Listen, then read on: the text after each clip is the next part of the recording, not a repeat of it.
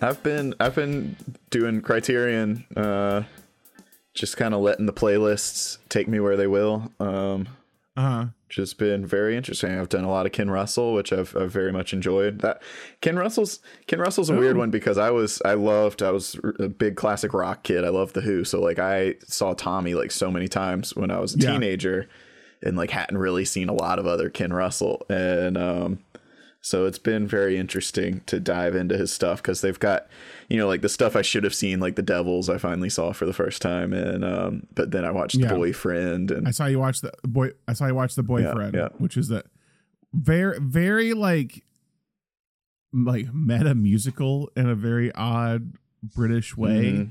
Uh, the colors are so vibrant in that movie. yeah. Like the production design of the stage is incredible. Yeah, and it's such a it's such an interesting take on that. Like, oh, this is like this is like a really bad version of this, but in their minds, it's a really good show, and so you get these like. I mean, you know, all aren't all musical sequences somewhat hallucinatory, uh, inside some a dream sequence in some way. But um, but yeah, those have been really fun. And then I've been diving into this um, interdimensional love uh, playlist they did. because I had the Internal Sunshine Spotless Minds on there. Yeah, I watched a I watched a weird one from like 2000 uh, called Waking the Dead with Jennifer Connelly and Billy Crudup. Oh, It, and like halfway through it, I was like, I was like, what does this remind me of? And then I just realized that it's it's that late 90s like very serious supernatural like kind of love story like I, I like Meet Joe Black or like uh Yeah. like uh what was it Sliding Doors. sliding doors. Yeah. We put yeah, yeah. it's, it's just like I was like, ah, this is taking itself a little too seriously, but it was very like it's like set in the 70s and Billy Crudup is like a upstart young Republican lawyer and Jennifer Uh-huh. Connelly's a hippie and they start dating and all their conversations are like you can't ignore what's going on in Vietnam and I was like how you know I, I put in my review I was like this is just it's the way we were but with like yeah. a w- weird uh supernatural element to it but um you can't you can't not enjoy watching Billy Crudup and Jennifer Connelly for uh yeah. and there's this weird this will segue us into the movie there's like Robert Duvall's in it for like uh, two shots like I don't know how this movie got cut but it's like he's the opponent that when when uh when Billy Crudup like eventually runs for Senate, they like show a news clip of his opponent, and it's and you're like, oh, sick, Robert Duvall's in this, and then he never shows up in person. It's just like, it's well, it's like the beginning of Invasion of the Body Snatchers where Robert Duvall's in the priest outfit. Yeah, like, yeah. oh, Robert Duvall's gonna be in this movie, and then he's never in it again.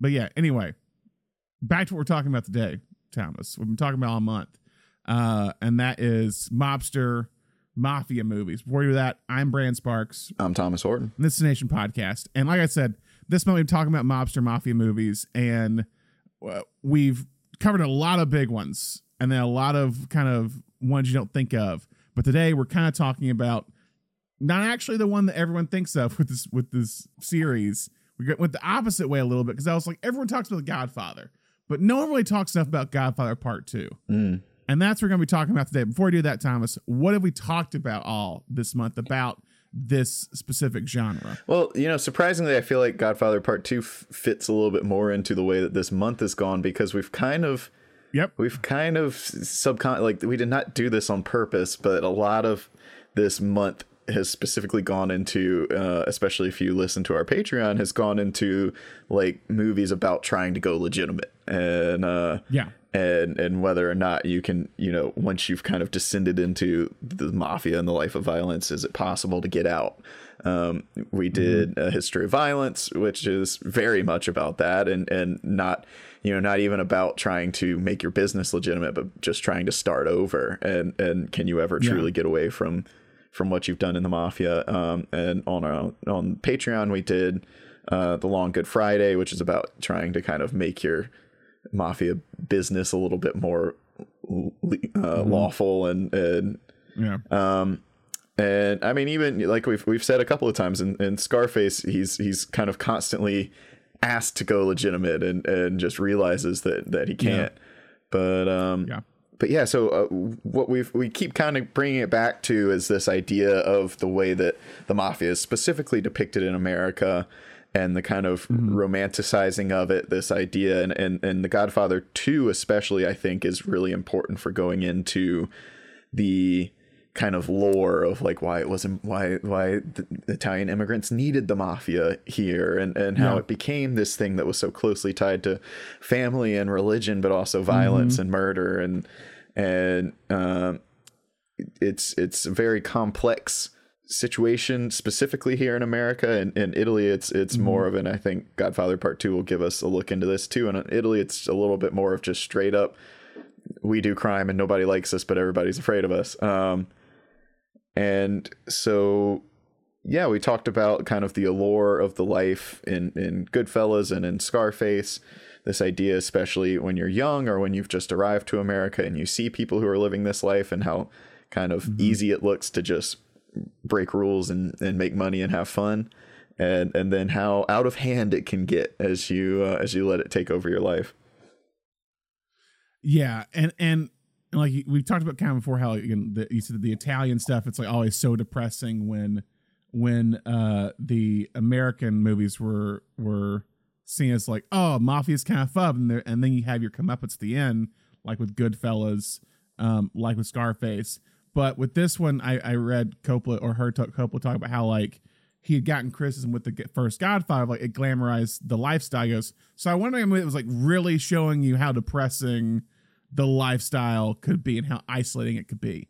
Um, but yeah, we talked about how this movie can or this genre will the, the at least the American stuff will kind of be a example of like American capitalism, the American kind of the the underbelly of the American dream of how like in Scarface, Tony Montana uh, is coming back coming to America, watching his Cuban mother uh, like slave away and be poor because she's doing by doing right by the American dream and is gonna make it, but it's still just like living paycheck to paycheck. When Tony is not following the rules of what the people who created the country set up, and that's how he succeeds. And he knows it that she's kind of this fallen in love with this idea that's not real, but in the end, it's that he's a character we has to keep having more and more and more.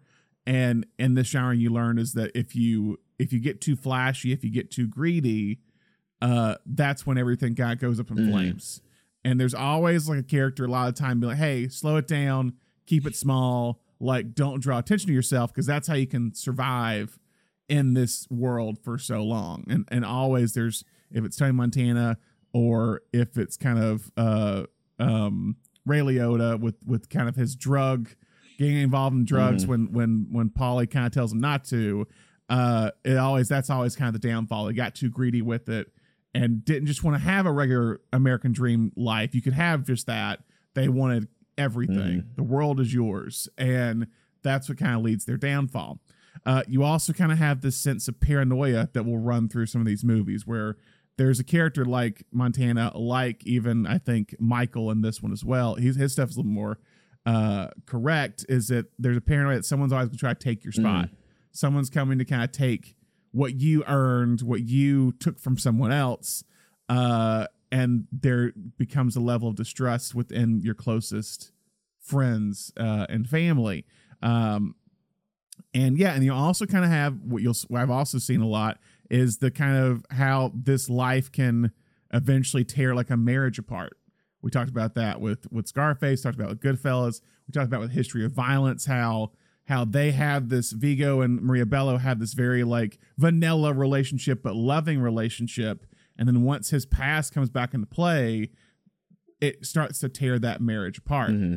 and the same thing with the Godfather series between Kay Diana Keaton Diane Keaton's character and Pacino uh, with Michael is that when you first see them in Godfather they're this loving young couple and they're again very americana they're gonna get married they're gonna i think they've just gotten married mm-hmm. is what mm-hmm. it is but they're gonna have this wonderful life together and then this when when michael becomes more and more involved it begins to tear them apart to where in this movie it tears them completely apart by the end of it and it's again pacino shutting the door on keaton uh, for his new life versus what they initially had together mm. Um, so a lot of stuff. It feels like a lot of stuff's coming to a head with Godfather Part Two, and that's kind of the re- this series is kind of the reason why this genre kind of become became a more, I think, beloved genre in the kind of new Hollywood and and '80s kind of movement of this. Um, so with all that, like I said, we're talking about the Godfather Part Two today, and the Godfather Part Two based on Mario Puzo's novel, original novel from 1969. Uh, he wrote the screenplay with Francis Ford Coppola, uh, directed by Francis Ford Coppola, and produced by Francis Ford Coppola. Uh, the sequel to the hit 1972 film The Godfather, the adaptation of Puzo's uh, novel. In terms of returning people from the original mm-hmm. film, you have Al Pacino, Robert Duvall, Diane Keaton, Talia Shire, uh, Morgana King. John Cazale also stars Mariana Hill and Lee Strasberg. Um, 1, as we'll talk about a little bit later, was a big hit and they had to make a sequel to it.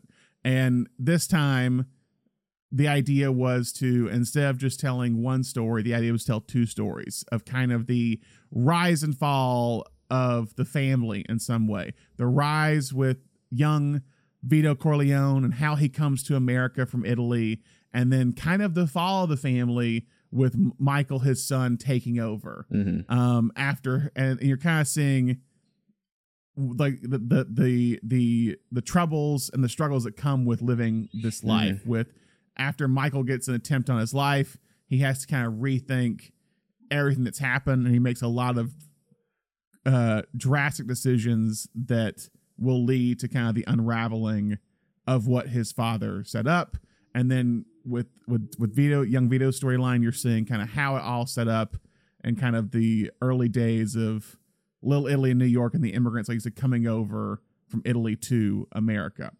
So with Godfather Part Two, Thomas, what's your history with it? Uh, I saw this one for the first time when I took that uh, Italian cinema class. Italian? Yeah, I had seen uh-huh. the first one, you know, many times on on AMC. Uh, I think uh, David mentioned when we were doing Goodfellas that they were always showing uh, Thanksgiving or like yeah, Christmas yeah, yeah.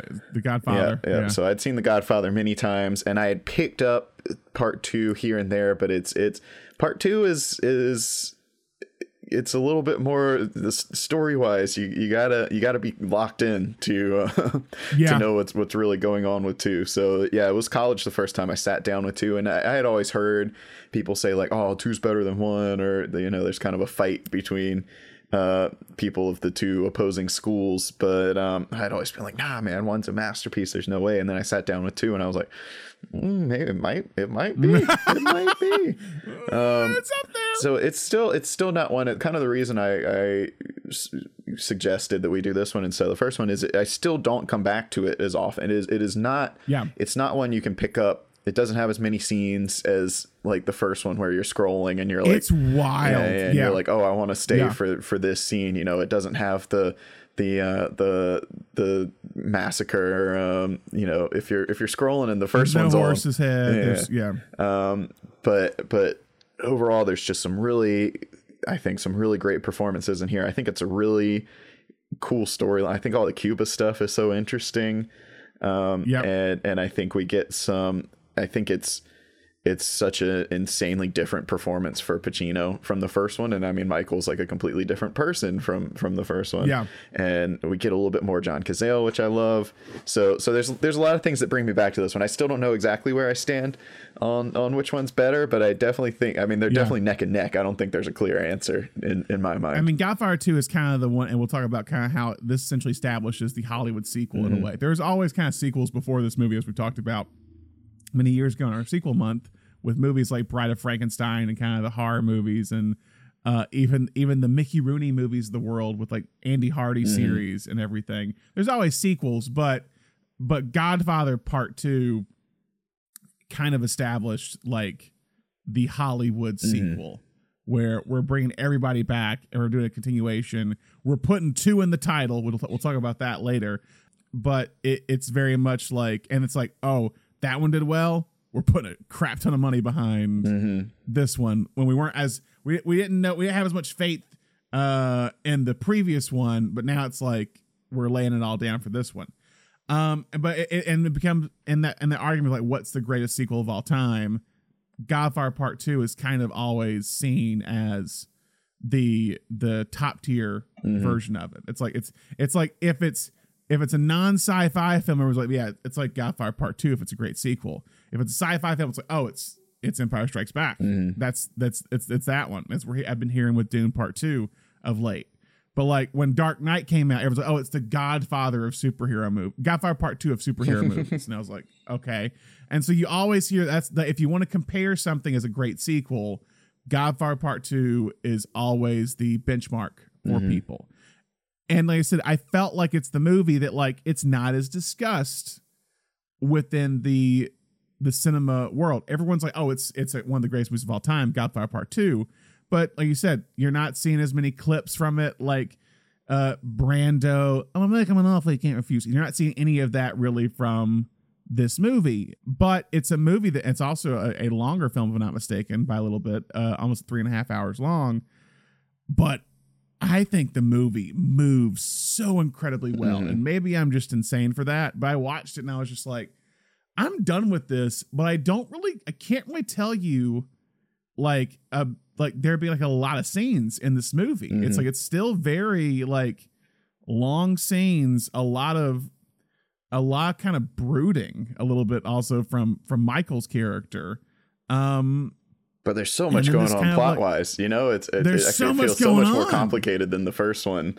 Uh, it just feels like like, everything a that's bunch happening. of che- a, a bunch a bunch of chess moves in both storylines. Mhm. Like there's some uh, it's like Michael is more of this kind of um and even and even in Vito's storyline, these like moves to get to like point A to point B of like Michael being like, "Yo, I think this guy tried to kill me."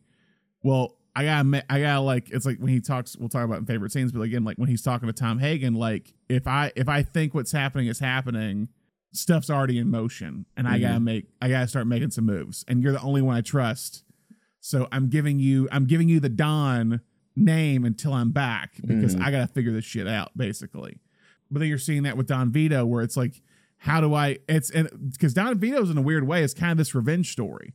Like it's Mhm. this idea of like how violence and revenge kind of makes and breaks this family. I hate the mafia so much. I'm gonna become the mafia. yeah. Well, like uh, yeah, that's basically what it is. Is that Don Vito is kind of like uh, uh, early on as it talks about with De Niro. It's like he's watching the mafia kind of harm his neighborhood. And then he's like, screw it. I'm gonna it's kind of becomes this Robin Hood type thing. I'm gonna take over, but I'm gonna make it more of what, what I think the mafia should be. It's about the people. yeah, And like yeah, yeah. I'm not It- about I, I'm not I'm not about like getting th- them money to make myself better. It's about how how do we make everyone's life better life better. Yeah. Yeah, yeah, exactly. It, it speaks directly to like we've been saying that kind of the the di- the dichotomy between the Italian mafia and the the American mafia and this idea that they'll they'll always think no matter what they've become, they'll always think that they've got this kind of honorable uh establishment of being like we're look, we're Yeah. looking out for the Italian immigrants who who need you know somebody to have their back against the cops and the Yeah. and the other uh, people that are hustling them kind of thing. Whereas in Italy, do you do you know do you, do you know how the how the mafia started in in Italy, Brandon? I do not, Thomas. Uh, just quick quick history lesson. And so I'm sure somebody will write in and be like, "That's not that's not." But this is this is how I read a book. I read a book in my Italian Italian cinema class.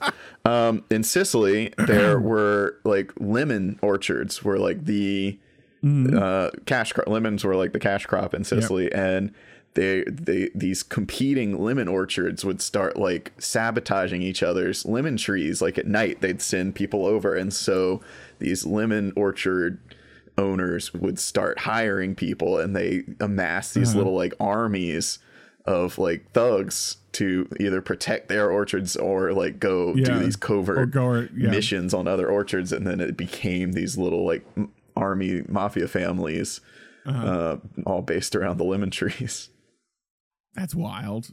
Well, that'll make sense for next month. we'll talk about next month's topic later. Um, but yeah, it, it's it's it's just it's it's it's interesting kind of seeing like again how these parallel stories work between Vito and Michael, and we'll discuss more in favorite scenes about that. But let's get into kind of the history of how this movie got into production.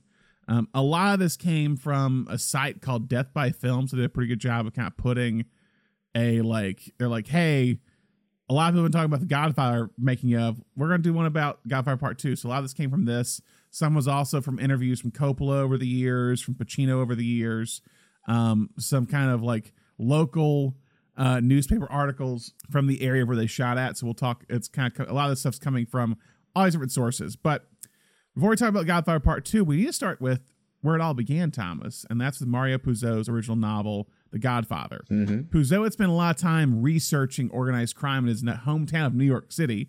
And while Puzo was in the middle of writing the novel in 1967, a literary scout for Paramount Pictures got their hands on a 60 page manuscript of the novel and thought it was pretty good. And so they passed it to Paramount's vice president of production, Peter Bart. Bart saw potential in the novel and he offered Puzo a $12,500 option for the novel with the option of another 80,000 if the film was actually made. Side note, Peter Bart still works today as a writer. I don't know if you recognize his name. Uh, he still works for Deadline, writing a bunch of Oh, articles no think, Yeah, every yeah. week. Yeah, yeah, that's the name. 91 years old. Wow. 91 years old, still writing consistently at the time of recording this. Uh, he was he was very Bart was very instrumental in the early days of the new Hollywood movement uh, when working at Paramount under kind of their star executive Robert Evans.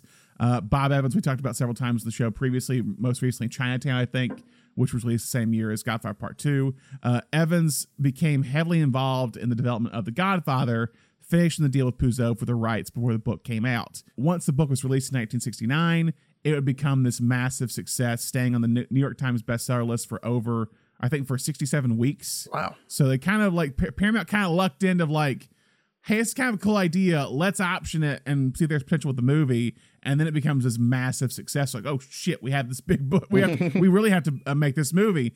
Um, and when it came so big, it they basically fast tracked the movie. Bob Evans wanted a Italian or Italian American to helm the movie.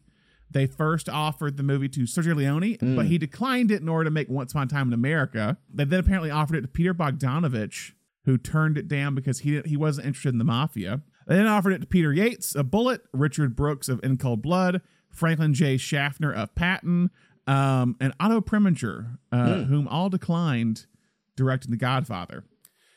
Peter Bart then suggested a young director by the name of Francis Ford Coppola. Coppola was of Italian descent, and he would work on a very low budget and salary because his recent film, The Rain People, was a failure. Coppola, however, turned down the movie because he found Puzo's novel to be sleazy and described it as pretty cheap stuff. But, and this is something you might hear a lot with Coppola stories, because he was in debt with his company American Zoetrope, owing $400,000 to Warner Brothers for budget overruns of their film THX 1138, which was directed by George Lucas. Coppola deca- decided to mm-hmm. take the project to kind of pay back, to get money to pay back debts that he owed to Warner Brothers. Coppola say decided to to the film would not be about organized crime, but about a family chronicle, a metaphor for capitalism in America. Uh, fun fact: when when Coppola first came on, Paramount wanted the movie to be take to take place, I think, in present day in Kansas City, so they could kind of shoot it on their back lot. Yeah, and Coppola's like, we shouldn't do that. And then when the book became even bigger, they're like, okay, you win. You can you can make it in 1940s and 50s New York or whatever.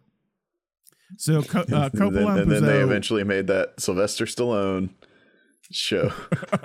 Is that in Kansas? Oh no, it's in Oklahoma. Oh, Tulsa King. Oh, Tulsa Tulsa, King. There we go. No, that Tulsa was the King, last yeah, season of Fargo. That was the Kansas City uh, Mafia. That okay. was So Coppola and Puzo would soon begin writing the script for The Godfather. Uh, the duo, when they first started, started to work on it separately, uh, with Puzo writing his version while living in Los Angeles and Coppola writing his version while living in San Francisco.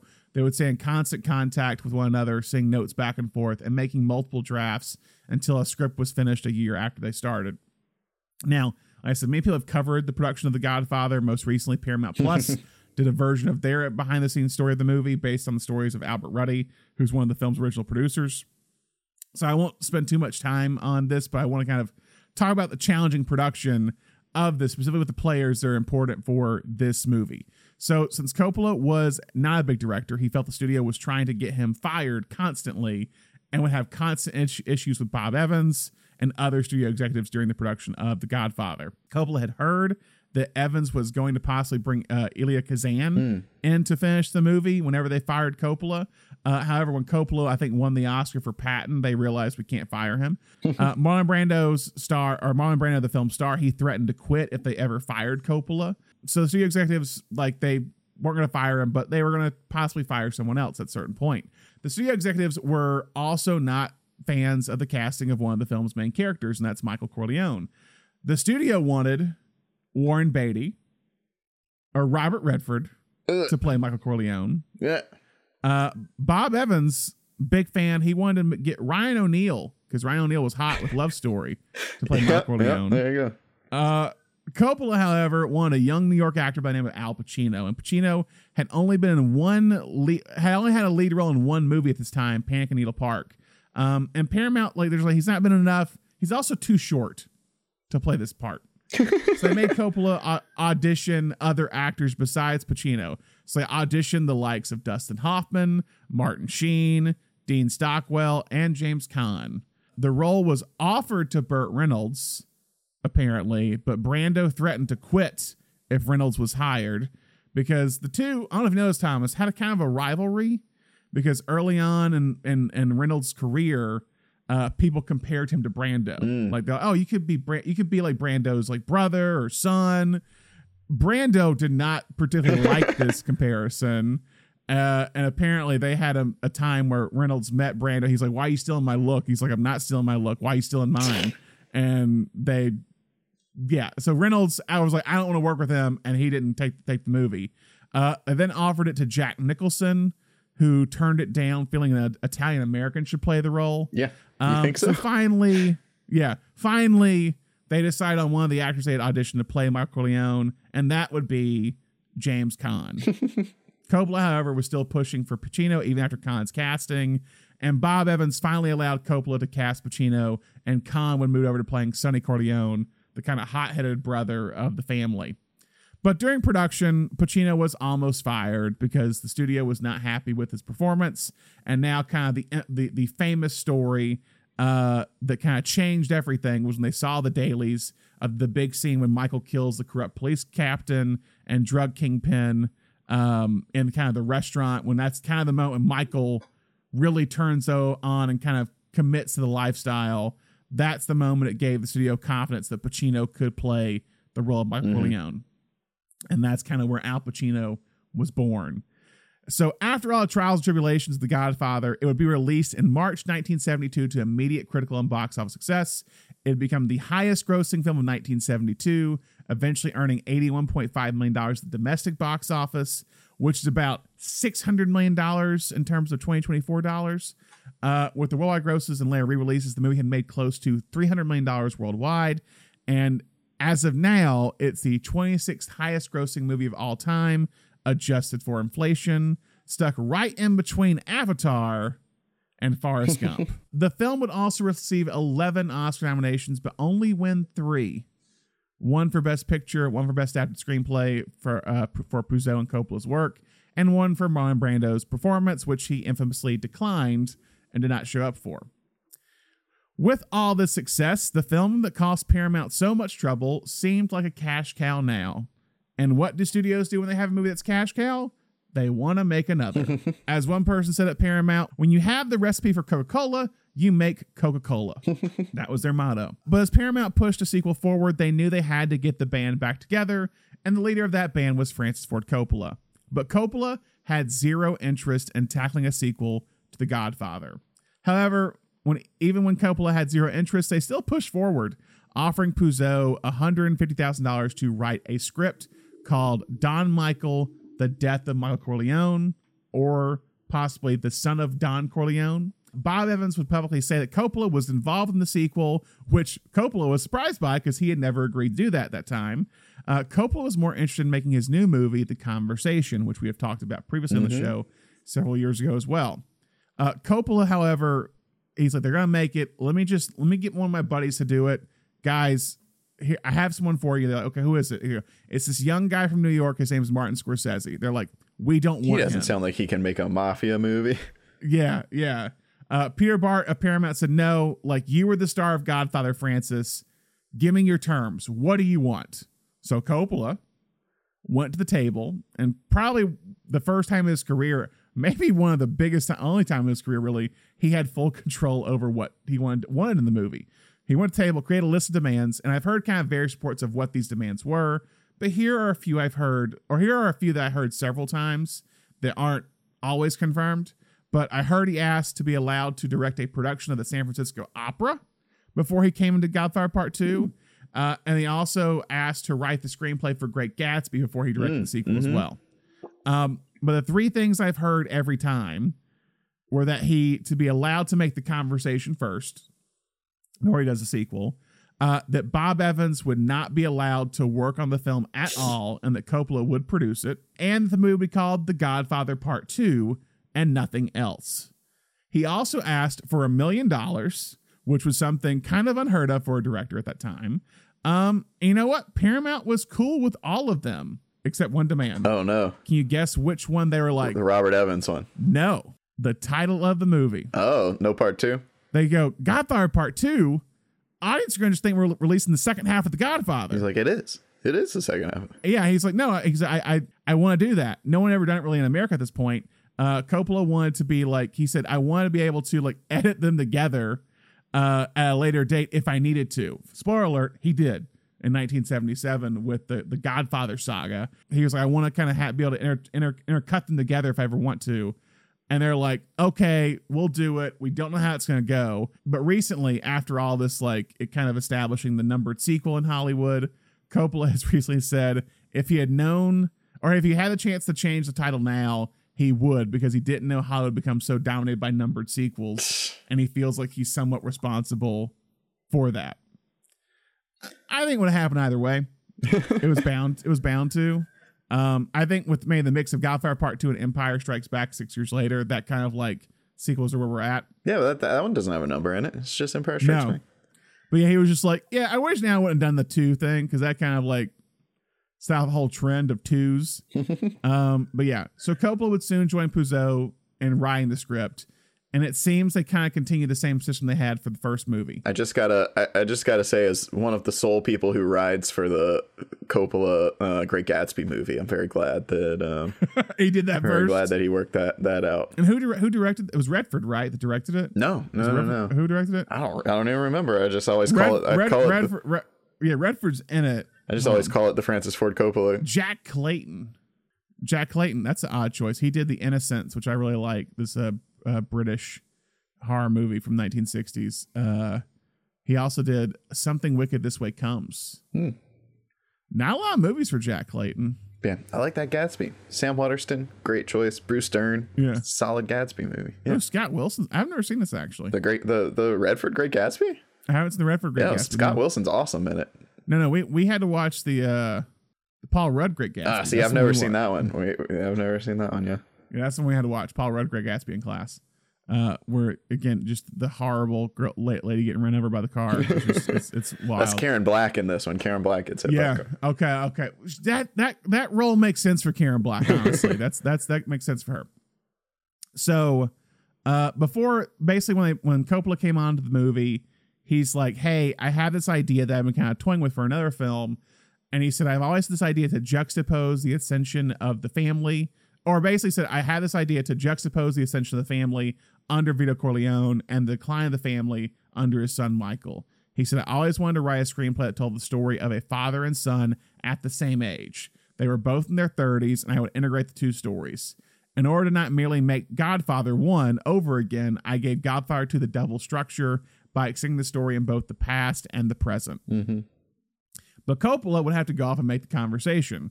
So he wrote a list of ideas for Pu- Puzo to explore.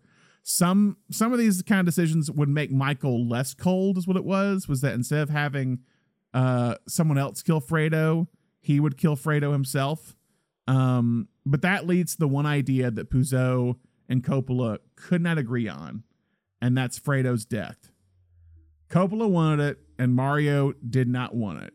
But Coppola felt Fredo's death would be Michael's ultimate sin, Mm-hmm. showing how far the family had spiraled because of his decisions. Puzo agreed, but only under the stipulation that Michael didn't do it until their mother died. Puzo felt that if Michael killed Fredo before their mother died, the audience would never be able to forgive Michael for the decision. One story idea that neither Coppola nor Puzo pitched the movie was uh, Kay's abortion, Diane Keaton's character's abortion. Hmm. Um, that came from Talia Shire, who Hmm. suggested that Kay get an abortion instead of suffering a miscarriage. As a thank you, Coppola wrote the scene, scene for Talia where her character Connie begs Michael to see Fredo at their mother's funeral. So that's Hmm. kind of like a hey, thanks for bringing this scene to me. Because Coppola was very like hesitant, like abortion's kind of a hot topic. I don't know if I want to put this in the movie, but she's like, no, people do it. You should probably like reference that this is a big thing. hmm Um, also, one key location that played a part in the script was Lake Tahoe.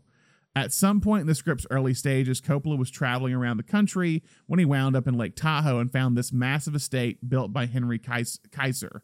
Kaiser. Uh, Kaiser originally helped build ships and construction projects, his most famous being the Hoover Dam, but he also was involved in the healthcare world, creating uh, Kaiser Permanente. That's what it's called. I think it's what it's. Oh, it was over near in Culver City uh, area. Uh, Kaiser had built this 15 acre lakefront estate in 1935, hiring a crew of 300 people to complete the estate in only a month. So they built that entire thing in Mhm. just less than a month in the 1930s. Uh, Coppola felt that maybe the Corleones have left New York to get involved in the gambling world due to the rise of casinos in Las Vegas. Coppola said it translated the compound they had in Staten Island in the first movie into a totally new world.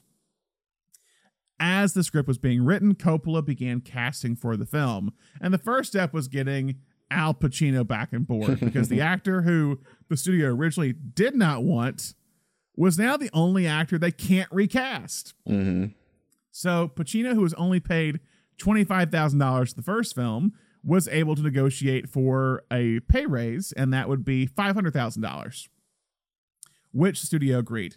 However, one actor was not able to win his negotiations with studio, and that was Richard, Richard Castellano, who played Peter uh, Clemenza in the first film, Mhm. who's the like, who's most famously t- uh, ad libbed the line "Leave the gun, take the cannoli." He was kind of one of Don Vito's main lieutenants.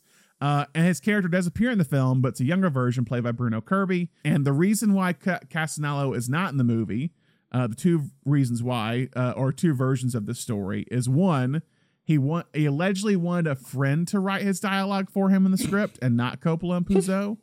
Uh, another report says he did not want to gain the weight that was required for the role after having losing a lot of weight after the first film.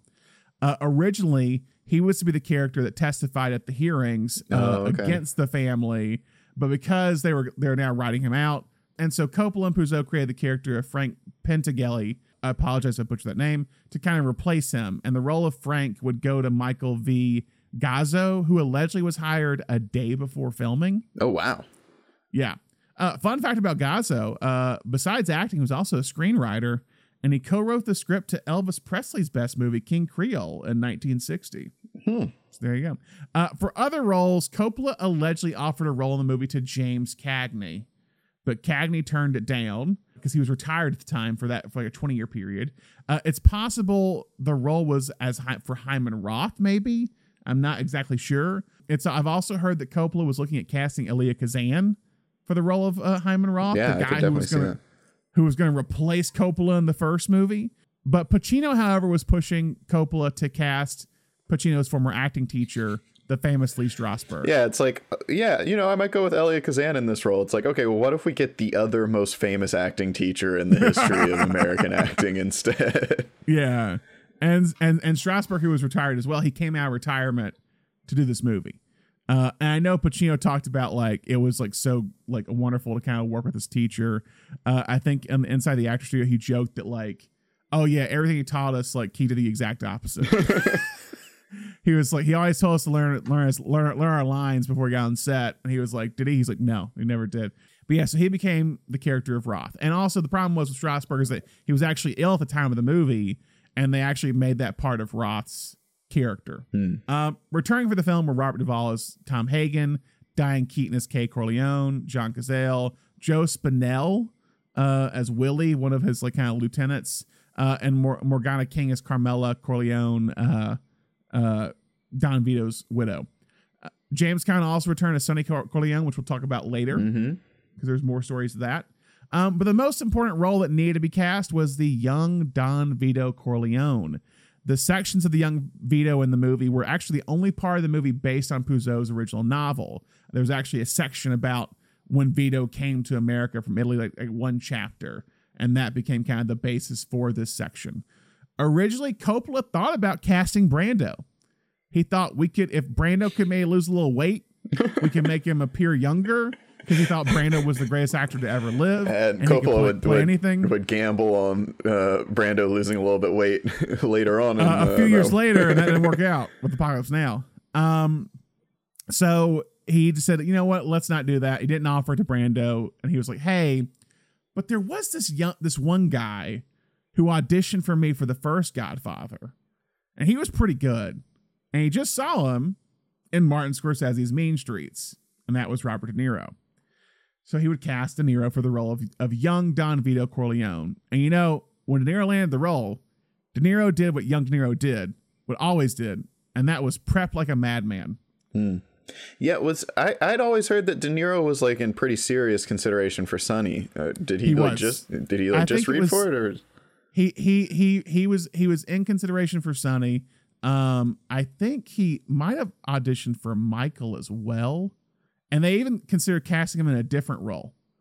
Uh, yeah, he was originally given the part of Paulie Gatto, but a spot in the movie, The Gang That Couldn't Shoot Straight, opened up after Pacino quit the project in favor of The Godfather, which led to De Niro to get cast in this random movie that I've never heard of.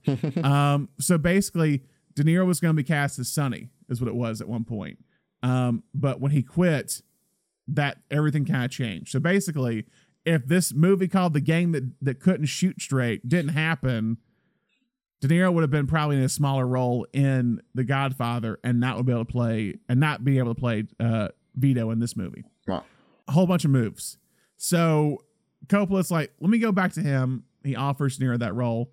De Niro starts prepping like a madman, and allegedly he screened the first Godfather over 50 times to adopt the nuances of Brando's character. He also went to the same dentist that Brando used uh, for the mouthpiece that Brando had in the 1st movie to kind of get the jaws, the jawline of Don Vito, but he got a smaller one, was the idea, to where it wou- wouldn't be as pronounced. Uh, and if that wasn't enough, De Niro packed his bags and traveled to Sicily, where he lived for a few months to study the dialect of the area. Of course he did. I heard like four months he spent trying to get the dialect. I don't know if he lived there for four months, but he at least worked on the accent for four months. Uh, and with a cast in place and locations picked and a script ready, well, actually, no, it, they weren't ready because Pacino didn't like the script. and he tells Coppola, hey, I'm going to quit the film if you don't rewrite the script. And now we're deep in pre production, about to be in production, and Coppola starts to freak out. So he flies Pacino out to San Francisco to discuss, discuss the script with him. Coppola furiously rewrites the script over a night, and the next day Pacino reads it and approves it. And so production was back on. Years later, Coppola said, said Al sort of forced me to really tune it up. And years later, I said to him, Gee, Al, were you really not going to make the movie? And he said, No, I was just trying to get you to rewrite the script to make it better. and with that, that leads us to favorite scenes. So, Thomas, what's one of your favorite scenes in The Godfather Part 2? Uh, like you said, there's not there's not as many It's- as, as I, I would do here as if Yeah. we were doing Godfather Part One, but that's not. That it Yeah. just doesn't kind of function that way. Um, but I mean, I think I think one of the things that really blew me away watching it kind of critically this time is like the lead up to the intermission, um, like Yeah. the the end of. It, it- you know, there, there is your your kind of three act structure here, but there's also this kind of two part it, it it's really well structured for this this two parts and that when you go to the intermission michael and vito have both accomplished their goals and Yep. like everything seems to be going well for him. like you could you could Yeah. walk away at intermission which is which is you know kind of the structure of a tragedy as as you and i have learned in in a lot of story structure classes is you know uh, a lot of times for a comedy you've got this midway point of like oh my gosh i've lost everything in order to get to a happy ending where you gain it all Yeah. back. For a tragedy, there there has to be this moment of like I've I've done it all. I've got Yeah. everything going for me. Romeo and Juliet are together and they're happy and, and everything's Yeah. going to work out. Ma- Macbeth is king. We're, we're good. Yeah, yeah, but but with here we've got the kind of the Cuba New Year's, which is my favorite. That that is the one thing in this movie where I'm like, if I'm flipping channels and this is on, I, I want to Oh, see like New Year's in Cuba, um, and and you know obviously the the best line from this one. There's so many great lines from the first one, but this one has a couple that that, that I think really rival the first one, and, and of course the Yeah. "You broke my heart, Fredo." Yeah. I know it was you. I know it was you. It's so good. The the the Judah, you know, there's the Catholicism is is Yeah. seeping throughout these movies just constantly, and the the the Judas, the uh, kissing Jesus in the garden betrayal moment is Mm-hmm. is uh, mixed with you know it's New Year's kiss somebody, and then it's like I, know it was you, Fredo, and then you know the it's just such a wild scene to have this like personal you've got this mm-hmm. like family drama playing out over this mafia drama playing out over mm-hmm. an entire country's rebellion happening all at the same Yeah. time and it and it's all coming to a head and, and they're at the party and you know the he gets up and resigns in front of everyone at this party. They're like all right get out of this country if you can. It, it's it's done and Yeah. uh, you've got the great moment out in the street where Michael is just, I mean, he's just terrified. You're that my is- brother, Fredo. that is when he becomes terrifying. You know, we, we see him Yeah. through Fredo's eyes. He's Michael standing there with the car, and he's like, "This is the only way out of the country. You're still my brother. Come with me." And it's like, I will die if I get in that car right now. Like, I will Yeah, not yeah. make it out of this country. I would rather be trapped rather- here with the with the uh, rebellion happening than than be in that car with my brother. Yeah. No. And so, yeah, the, John Cazale is amazing in this movie. I mean, uh, it's going to be difficult later on because the supporting cast in this movie is just phenomenal. Like, everyone is is amazing in this film. Um, kind of before all that, again, I, I love the sequence but early on when uh, it's the attempted assassination on Michael, where you have this great moment, you have this this family moment. You feel like because beforehand they're at the they're at the part the birthday party of the son. It's Christmas time, and Kay's like, "Hey, you told me five years ago." We were gonna, you're gonna make, or you're, gonna, you told me, you told me when you first got this in five years, you're gonna make it legitimate. Mm-hmm. That was seven years ago. And he's like, I know I'm trying, I'm trying. Like they're like they're they're still a family at this moment, but they're they're you can tell the, the, the like the threads are starting to break. Mm-hmm. And you have the moment when he goes into his when his bedroom and he has the the the picture of of that his son drew for him. It's actually a picture that Coppola's real son, uh, Gio, drew, and he put it in the movie. Um, but he's looking at it and he's talking to Kay, and it's that great moment when Kay's like, "Why are the drapes opened?" And then that kind of gives Pacino the pause, or, or Michael the pause, to actually react when the gunshots gunshots start going off. Like he's almost like, "Oh yeah, that is odd," and then is able to quickly react when he starts hearing the gunshots.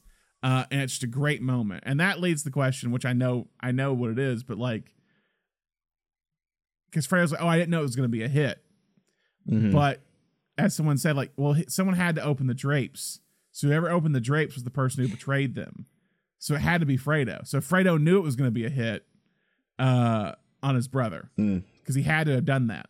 He, he- Um, you know, he's not the smartest. No, but I love, but I love the scene between him, between De Niro or Pacino and Tom Hagen, Duvall. Yeah, I'm a big Tom Hagen like- guy.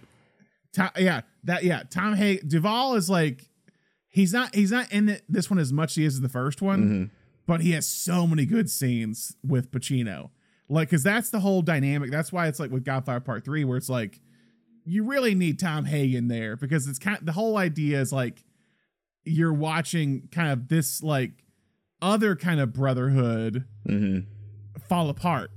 Yeah, yeah, yeah. by And Tom, is, I mean, Tom is really all that's left to Michael of his father as well. Like Yeah. Tom, Tom, Yeah. what you know, uh, Tom was his father's confidant. He he has kind of his father's brain. He was brought up by he he's the only part left of his father's legacy that you know was Yeah. intended to be part of this. You know, it's like Yeah. Sonny was raised to be the god, the next Godfather, and Tom was going to be his right hand man, and and and Tom is the only part of the machine, part of the planning that Vito left that has actually like fallen into place. Yeah.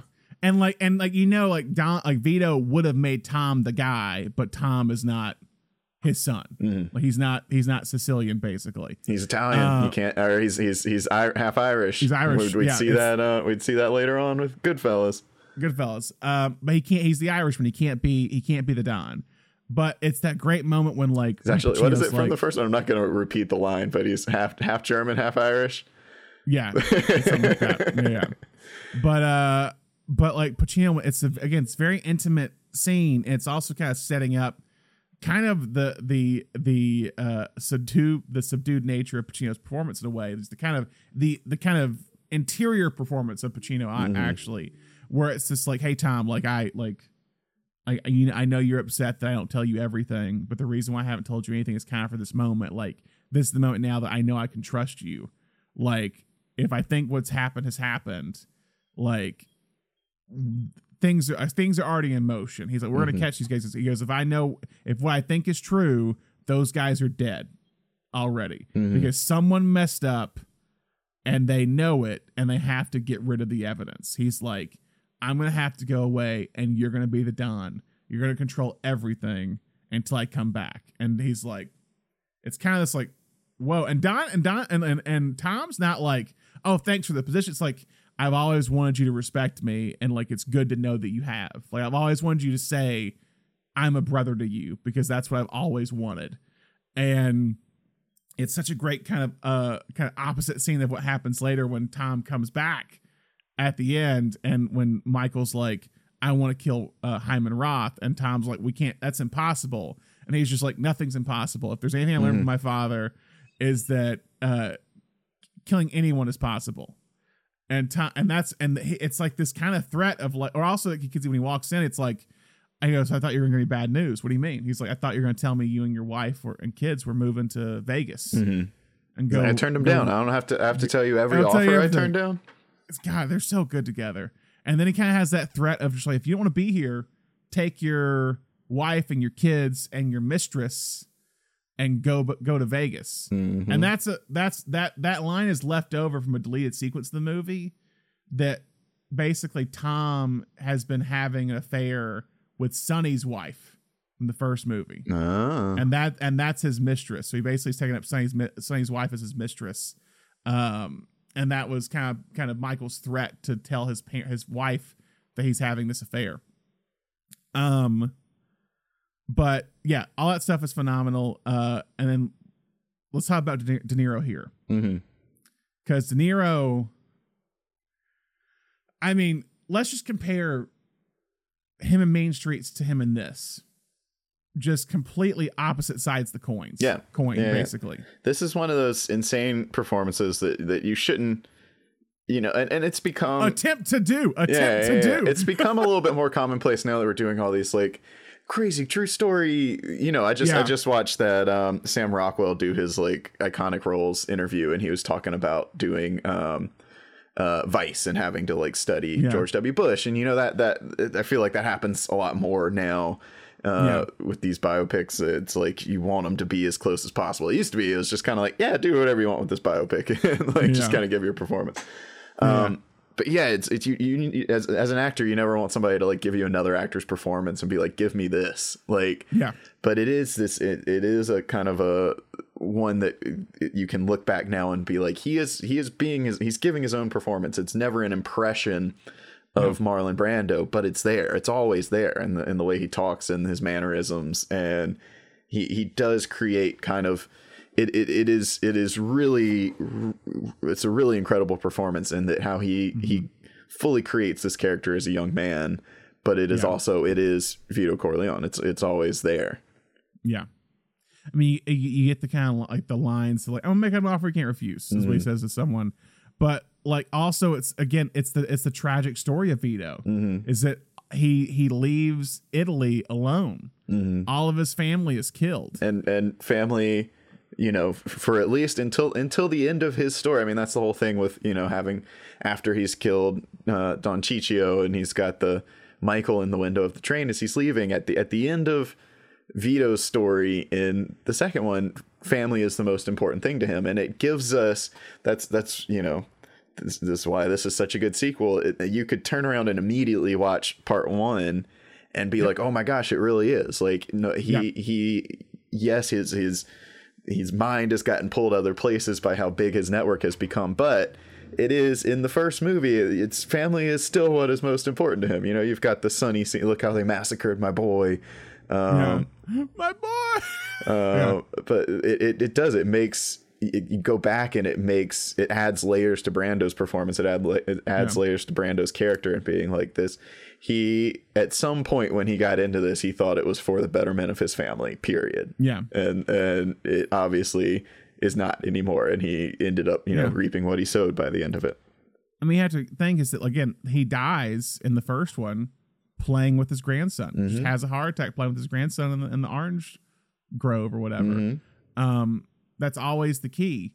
And and that's kind of the, the again the opposite of Michael is that Michael is talking about the, the rise and fall is that it's it's the rise the Corleone family with with De Niro and it's the fall of Michael where where it's like again at one point in the first in the in the uh flashbacks where De Niro's like he's doing this to other Italians talking about the Don uh, Fanucci, the local kind of black hand extortionist, basically, where he's mm-hmm. just like he's just other Italians. Like, how can you do this to your own people? Like, and so he kills him kind of for that to yeah. kind of take over. Yeah, you should be you should be protecting in, we're, we're family you should here. be here for the betterment of the neighborhood like this is a neighborhood yeah. full of our people we are here struggling you should not be stealing from them you should be stealing for them yeah. like he he's, he sees himself as this robin hood type um mm-hmm. that, that as he's becoming the godfather which is why you know why he is the godfather he is at some point he was somebody that people looked upon warmly as as as a as a extended family member who could help them out when they were in trouble. Yeah. Well, there was a there was apparently a scene I, I, I can't remember which part, but like an extra comes up to De Niro and and like when they're on the streets or whatever, and starts talking to Vito, and apparently the extra had ad libbed the lines or whatever, and wasn't supposed to say anything to Vito, and Coppola was apparently pissed, and De Niro's like, no, no, no, let's keep it in because like that kind of shows like the neighborhood like loves mm-hmm. Vito. They just feel comfortable to walk up to him and say, hey, I need this, or hey, how's it going? Um, but yeah, uh but with Michael, going back to Michael real quick on Pacino, a phenomenal scene is between John Cazale and, uh, as Fredo and Michael in the in the boat or in the uh, the kind of living room over the lake when when when when Fredo's in the like weird chair that just keeps like just bringing keeps him down. Sl- I'm slouching. I'm, I'm smart. smart. I'm not dumb like they say. Yeah. And that's the whole movie is they're just like Fredo's weak. My kid like, brother. he's sweet he's sweet, but he's weak. He has a heart, but he's weak. Yep. That's the whole thing. And Cazale, I'm, but yeah, and then and then when Michael's just like, I never want to see you again. You're dead to me, basically. If you come to visit our mother, you will tell me 24 hours ahead of time. So I will not be there. I don't want to see you. I don't want to hear you. Uh, gosh, so good, so good. It's um, it's you know, there's this continuous theme of like I said with with Don Vito, it's how important family is, and then for yeah. for Michael and Fredo, it is it is the burden of family. It's the burden of legacy of of, yeah. of expectation. You know, the, the Fredo's whole justification is like you are not you are my younger brother. You're, you're not supposed to be above elevated above yeah. me. You're not supposed to be smarter than me. You're not supposed to be more powerful than me. And that drove me to almost have you killed because I just wanted to be better than you in some way. Yeah, and also with that, I love the reveal when he's oh he he never met Roth's henchman or whatever, Johnny Ola, mm-hmm. and he's like, oh yeah, I showed John, and then later yeah. on he's like, I showed Johnny Ola this place, and Pacino's face just like this mother, yeah, like it never like, never would have, you know, it's it's that thing that is that is the importance of family, or it was yeah. up until that moment that was the importance of family to Michael is that you know, this whole time he's like, there's there's somebody within the organization is betraying me, but like he never would have thought it was Fredo for a second until that happens. But it's the it's the idea of the line he goes like, I learned from my father, like, uh, keep your friends close and your enemies closer. Mm-hmm. Like he, he didn't expect that his own enemy, his greatest enemy, would be his brother. That he's cared for this entire time. But yeah, the next scene I love going with Pacino. Well, also again with his family, like it's a family built on revenge. To go with this scene, it's like again you have the the the the heartbreaking uh Fredo being killed on the boat Mm-hmm. uh as he's saying the Hail Marys. Yep. Uh, but then you also have the, the the the idea of a family built on revenge with Vito when he goes back to Italy. Great scene Mhm. when he's just like when he's talking to the old man who killed his father, killed his mother in front of him. He's now this old talk about the the depressive depressive nature of Italian mafia movies. In a way, the Irishman with Scorsese, it's like he's now this old man by himself on this like like Kind of crumbling estate. crumbling estate. Is you're like it's like every it's no it's nowhere near as warm as it was before. And he's like, I can't hear you. Can you come closer? He's like, I'm the son of this. Antonio And- Andolini. yeah, Antonio Andolini, and this is for you. And then just stab, like just guts him basically. Mhm. And you're like, and he's saying like that. This is this old man's last moment. And De Niro, and it's it's the whole like the whole idea is Corleone's built the family of Corleone is built on this re- almost revenge plot to let me get big enough to go back to Sicily and kill the man that killed my family, and that's when we're gonna start anew. Once that that book that book is closed, then the real Corleone family can start, Mhm. and it's all coinciding with the like as, as the cutting of it with Cazale being with Fredo being killed, with uh with Frank killing himself with suicide after Tom that great moment when Tom was just like, hey, remember the old days, like Yeah. You remember what happened in the Roman Empire? Yeah, it's like if the people who betrayed the the the, the emperor like if they were found and killed, like everything from their family was taken. But if they killed themselves, the family was protected and got what they needed, and then it's just yeah, so good. Um, I'll see what else to have. I want to Um, talk to talk Michael and Kay. Yep, that was my next. It was thing. an abortion, Michael, just like Yeah. our marriage. I something that struck me watching this movie this time around is something that is fascinating to me about the Godfather movies is these are two of the most famous movies of all time. Uh-huh. And two of the lead actors in it and both very famous actors and this is so against type for both of them. Like their Yeah. their careers did not like Pacino, you know, as as important as the Godfather movies are, you know, Pacino became Tony Montana as his career went on. You know, as At a certain point, yeah, yeah, yeah. Uh, I've always said Godfather Part One it feels like Pacino playing Dustin Hoffman, like the the, the like kind of like quiet kind of Yeah. intro introvert like soft spoken um and and you know Diane Keaton became Annie Hall um yeah. and it's so yeah. it's so it's so wild a, to a, com- a comedic actress, yeah quirk, quirky comedic character. yeah she's she's la di da la di da and then you go back Yeah. and you're watching this scene and he I mean he, he he does explode in this but he's so quiet and menacing for Yeah. for so much of it and it is it is I mean obviously I'm not saying they're both neither of them are one note actors but Yeah. but they both have kind of become known for a type of character in their career and it's ne- it's not Kay or Michael which is wild because these are probably two of their most famous movies they've ever been Yeah. And I, and I still this is this is his greatest performance, Mm-hmm. like by far. Yeah, he's like men and women for years like, have have done this or whatever. But I love the cut back out to the the, the hallway when it's showing the kids kind of playing, and that's when you're hearing the argument build. You're hearing them get angry at one another, mm-hmm. and that's the like, and he and he's he's building to explode Mm-hmm. and he does. And that's uh, the opposite. I say sometimes now with, with with later Pacino performances that he's always at that high intense level that you can't build that like that pure explosion. You can't see that rage build, and here you do, and it's and it's um, it's incredible to watch. And that's Um, that's why I think if we can hop to another one, that's why I think the flashback is so important in this movie because Uh-huh. if you're not, and especially you know yeah. when when this came out, you didn't have home video, you weren't watching Yeah. part one, uh, you know, right away. But you and you need that. You, it's so tragic, but you need that moment to be like, oh yeah, this was what Michael was like Yeah, when we were introduced to him. It has been such an insane journey for him, and Pacino plays it so well that that you you need that reminder of like, oh, he was just this like this good optimistic kid who thought he was gonna like do good things in the world and it is Yep. gone that michael is completely gone now Mm-hmm.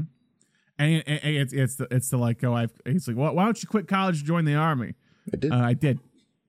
I joined the Marines, and then it's like, yeah, it's it's he like I said, he, it's this God and country type idea. Mhm. Like I'm gonna, he's like, we had so much, we had plans for you. You're supposed to go to college. You're supposed to get out of this world. Like now you're just gonna go be a soldier. We don't want you to be a soldier. And he's so, you know, it, and it just makes you think back to when he brought Kay to the wedding in the first one and how like ashamed he was Yeah. of that side of of Yeah. him, you know, at that point. And now it has completely eroded everything in his life to the point where he has had his brother murdered. Yeah, has brother mur- murdered. His mom is gone. He is he has created uh, a division between him and his like basically half brother with Tom. Yeah, and Connie's. I mean, we Uh, don't we don't really see in this one. We don't really see the fallout with Connie. But I mean, the last thing we see is Connie begging for mercy for Fredo. So it's like obviously Yeah. Connie's not going to be okay with with No. this happening when she figures it out.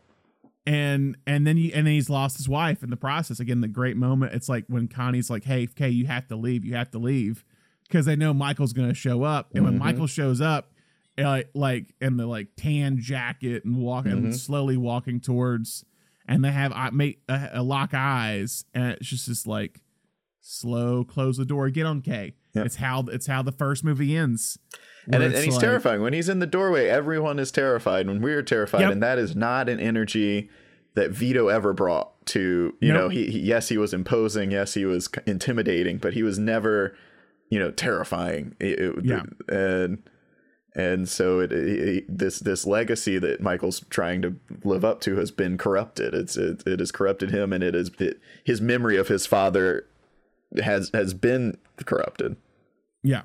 Last thing we didn't talk about that I want to bring up: Vito killing the Don uh, Mhm. with with with the wrapped up handgun, Yeah. which I think I think what that was uh, De Niro's idea was to wrap it up, Hmm. uh, which creates that great image of like when it's on fire after he shot him. Um, but yeah, I, I was reading how like the killing the killing of Don Vinicio is a reflection of the killing of Captain Mark McCluskey and Virgil uh, Sollozzo from The Godfather, and that both instance instances it's a handgun is used, and the killings are killed out by father and son, and minus Vito killing Don Francesco in Italy, they're the only two killings that we see them carry out Mhm. by Corleone, by by Vito and and and Michael. Um, but it's uh, both those moments are kind of the key to the the rise of their characters in both in both instances. Um, but by the end, again with Fredo's killing, he he he can't do it himself. He has someone else do it, and like like Coppola said, it's kind of the ultimate sin. It's it's the official downfall and breakup of the family. So on-set life. Now, one major player I want to talk about here that was involved in the first Godfather, I think also the third one as well, was the director of photography Gordon Willis. Mhm. Gordon Willis was known in Hollywood at the time as the Prince of Darkness because of how he created dark and shadowy images. Willis is considered by many as one of the greatest cinematographers of all time and easily one of the best of his era. Now, Willis filmed the first Godfather, and he originally didn't want to come back for this movie. Uh, apparently, Coppola and Willis argued on set a lot for the first film.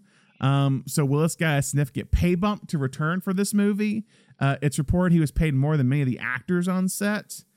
and this time, Coppola and him got along a lot more because there was not really any studio interference. They were able to kind of experiment more with one another uh, in terms of the visual style. The film would also be one of the last films to be shot in Technicolor until it was later kind of re-brought up back in the 90s. But this is kind of the first major movie shot this way. Last Wow. major, major movie shot this way. Mhm. Um, also returning for the crew was Nino Rota and Carmine Coppola, Francis's father. Uh, the duo would actually the, the film's iconic score uh, for the movie. Did, I think Carmine did like additional music in the first one. I think now they're sharing credits. So production for The Godfather would start on October 1st, 1973 in Lake Tahoe in Nevada. Uh, it was apparently freezing in Lake Tahoe, uh, so everyone was having to wear ther- thermals under their costumes. Uh, and the and the weather was making the set fairly bleak. It's been said that Coppola was having an affair at the time with an assistant on set. Uh, at one point, his parents confronted him about the affair, and Coppola told them that he would carry on with anyone he wanted to carry on with. And the noise this argument was apparently caught on the mics that Coppola used with Gordon Willis to communicate across the set. So everyone on set heard Coppola and his parents argue about his affair over the PA system. during production Lake Tahoe, several cast and crew members would spend time in a casino nearby. People said there were many stories in the town from the production about kind of characters showing up in full makeup and and, and wardrobe to play blackjack at the casino. Uh, Al Pacino and Diane Keaton, who were dating at the time, uh, were seen several times at the casino resort together. And unlike the first film's production, where Pacino and Coppola kind of worked well together, they would butt heads on part two. Pacino was growing tired of Coppola's multiple setups during the movie, apparent and how slow it was taking. Apparently, when Coppola was taking so long, Pacino would c- complain to people and say, "Sidney Lumet shot Serpico in 18 days." That was his. That was his thing because it was taking so long. Tony Uh, Stark but it's- built it in a cave Yeah. with a box of scraps. That, that's Pacino. Uh, but it seems the production was affecting Pacino on both the physical and mental level. Pacino said playing the character drove him crazy. He said it was doing this character, the loneliness of him. I couldn't be that guy and have a good time. I wanted to have stuff inside. We were working 20 weeks on that film. I was living with that weight all the time and it was suffocating. It was hurting. I'm most proud of Godfather 2 because that's the most difficult character I ever had to do. I had nowhere to go, nothing to grab except to sustain it for three and a half hours. BJ Topol, who played Mary Corleone, the daughter of Michael and Kay in the movie, said Pacino and Keaton were so kind to her. Diane Keaton was so loving and warm. I remember Al as my dad was super stressed because he was in character. Back then, I didn't really get it. He had that brooding look. Her mother, Jenny, said something similar, saying, I spent a lot of time with Diane Keaton. I felt like her older sister. I didn't spend any personal time with Al Pacino. He was a very intense character, very into his acting, and, you know, very dark, and that's the movie was. He didn't visit with people on set, but he was very kind to my daughter, and that's all that mattered. It seems this mix of physical exhaustion and mental fatigue of working constantly since the production of the first Godfather and the kind of toll this character was taking on him, Pacino developed pneumonia and was put in the hospital because of it while shooting the movie, keeping him offset for several weeks. wow. So with Pacino out, production designer Dean uh, Tavoularis and his team would have more time to work on the 1910s and 1920s New York set. For six months, they had been turning a corner of New York City into Little Italy for that era. Uh, this section was the part of the film Coppola was most excited about filming. Uh, it's I think Pacino said that like this was the part that you could tell Francis thought was the most personal part of the story because it was about kind of his uh, ancestors coming over to Italy as well, and that's what he was so tied to. Uh, but originally in these flashback scenes, when the char- the actors that were in the scenes wore pants, they wore them with zippers. And apparently, one mus- one musician that was there pointed out that the zipper had not been invented yet, hmm so they had to reshot several scenes with button fly trousers instead of zippers. Oh no. For the Cuba scenes, the team was not allowed to go to Cuba, of course. Yes. So they actually filmed those scenes in the Dominican Republic. Okay. Uh, w- while there, the crew was hit with weather problems, causing a lot of issues with Gordon Willis. Uh, the scenes that that the team thought would be the easiest to shoot were the Sicily scenes. They planned to shoot there for 11 days. Can you guess how long it allegedly took them? Oh god. Twenty-eight shoot days, No, more or less. more. Oh my god. You're telling me Francis Ford Coppola got stuck on location for much longer than he intended to be? They That never happened. 50 days. Oh my what? for the Sicily footage? the Sicily footage. For the simple scene of Vito arriving at the train station, the crew would drive to the local each the location each day, only to find it overcast. Eventually, a local explained to them that the proximity where they're at meant the weather wouldn't clear for weeks, so they had to wait. Uh, they also shot the scene when young Vito comes to America. They couldn't shoot it at Ellis Island, so they actually had to shoot in Italy for it. So, for the final birthday scene for Don Vito, Coppola was able to get James Caan back to film the scenes. Caan said he would only do the movie if he was paid the same salary he made on The Godfather. So, allegedly, Caan made about that. Oh, I'm sorry. Allegedly, Caan made about a million dollars for a half day's worth of work. Wow. The plan was for Marlon Brando to be in the movie as Don Vito Corleone, but Brando was still having a dispute over his payment for The Godfather with Paramount. He was having issues with all of them at Paramount. Uh, Coppola said he was constantly negotiating with Brando, trying to get him to show up. He said, right up to the last day, I thought he was going to be in the last scene. But once it seemed Brando wasn't coming, Coppola had to write the final scene, I think, overnight. So that last scene is just a complete like, let's rewrite it. Brando's not coming. And this, I, I want to ask this question: Is it better that Brando's not in it?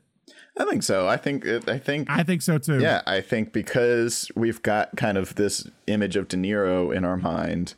Yeah, I think it would be if Brando was in it, then we'd be like comparing them a little mm-hmm. bit more. You couldn't help but be like, oh, well, does he look like De Niro? Does De Niro look like him? I think it, you know, obviously you can do it now, like I said, with with DVD or streaming, but but back then I think it was a good call to just let De Niro be the presence of Vito because the presence of Vito through those flashbacks, the presence of Vito is Yeah. always there. It's always on Michael. I mean, that's the point of the flashbacks is is to kind of show the the weight, uh, you know, without even you know Michael was present for all those things without even be, really being conscious of it. Um, Yeah. and yeah, I think you know it's one of those things where they they probably could have done De Niro up in in like makeup and had him walk through the door or something like that too. But um, but yeah, I think it it's one of those happy accidents where I, the way it plays out is is the only way I would want it to happen. Yeah, I think it's a better image of Michael being at the table by himself. Mm-hmm. It's it's it's kind of it's it's foreshadowing what's to come for his for his life. Yeah, yeah, for sure. Is that everyone's happy and he's he's depressed at the at the end, and he hears his father in the background, always kind of in his father's shadow. Mm-hmm. I think it works better, and I think also because Bra- Brando's presence as well is so impactful and imp- and and just powerful that if you put him right at the end, it almost feels like you're wasting him. You know what I mean? Mm-hmm. And it kind of like kind of could steal the movie or steal a good portion of the movie in the last minute. Like, oh shit, why wasn't he in this whole movie? Why don't we get Brando as young, young, young Brando? um, but yeah. And so with all that, production would finally wrap on June 19th, 1974, eight months after production started. The film's original budget of $8 million had now ballooned to $12 million. I've also heard it ballooned to $13 million by the end of it.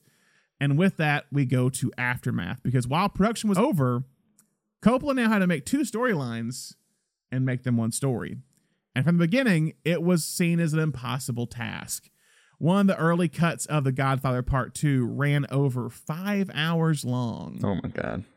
After one of the early screenings of the, fir- uh, of the, of the film, friend George Lucas said, Francis, you have two movies. Throw one away, it doesn't work.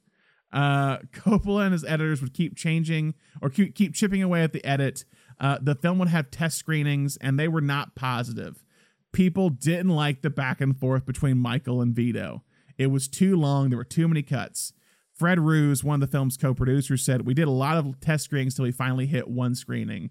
I remember it was in San Diego we got the right balance and it finally worked, but it was touch and go. We had some bad screenings where the cutting back and forth between two stories bothered people, but we eventually found the right formula. Word had gotten out to the press about these editing sessions and how difficult it was cutting it together. And journalists and critics were already calling Godfather Part 2 a disaster before anyone saw it. It reported that the editing with Coppola and his team continued until the day before the premiere, with the editing team working 24 hours days in shifts. But they were not able to actually finish the edit, with some of the final scenes not perfected in time for the premiere of the movie. It would premiere on December 12th, 1974, in New York City. The film would open at the same five theaters the first film originally opened at on, Dece- uh, on December 20th, 1974. And while ticket sales were doing incredibly well, the reviews were not. The reviews were very divisive, with some saying it was completely inferior to the original, while praising the style and performances. They hated the pace of the movie and the plot, and they hated the back and forth between the two timelines. Roger, Roger Ebert gave the film three stars, saying the flashbacks give Coppola the greatest difficulty in maintaining his pace and narrative force. The story of Michael told chronologically and without other material would have had really substantial impact, but Coppola pre- prevents our complete involvement by breaking the tension, cutting back to young Vito.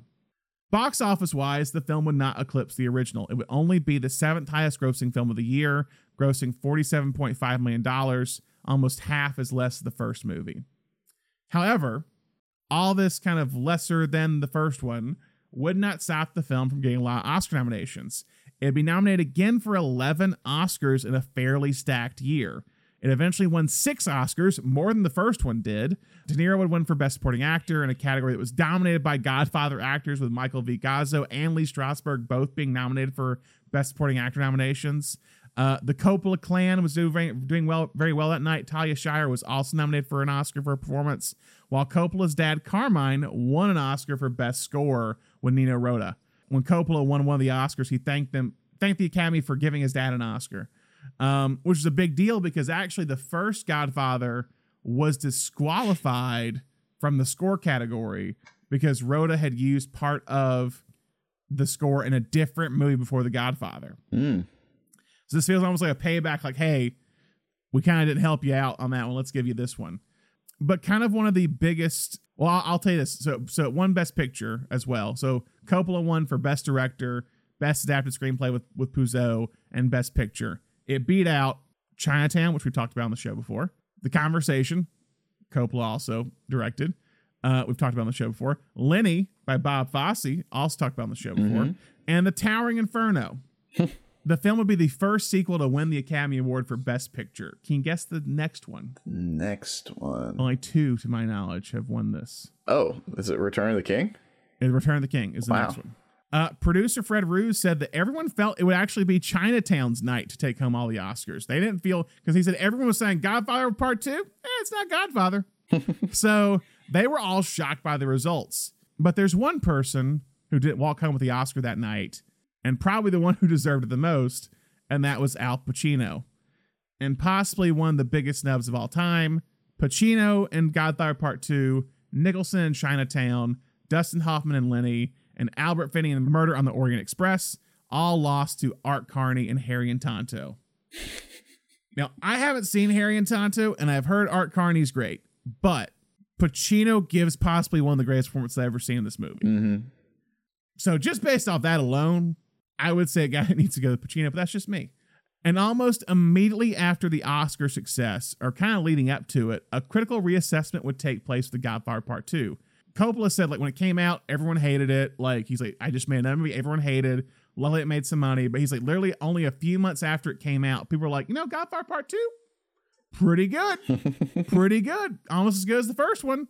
And within months, within a year, Godfather Part 2 was being called one of the greatest sequels of all time and also one of the greatest movies of all time, with me saying it surpassed the original. Al Pacino's performance is now considered by me as one of the greatest, being named as like top five, top 20 greatest performances of all time.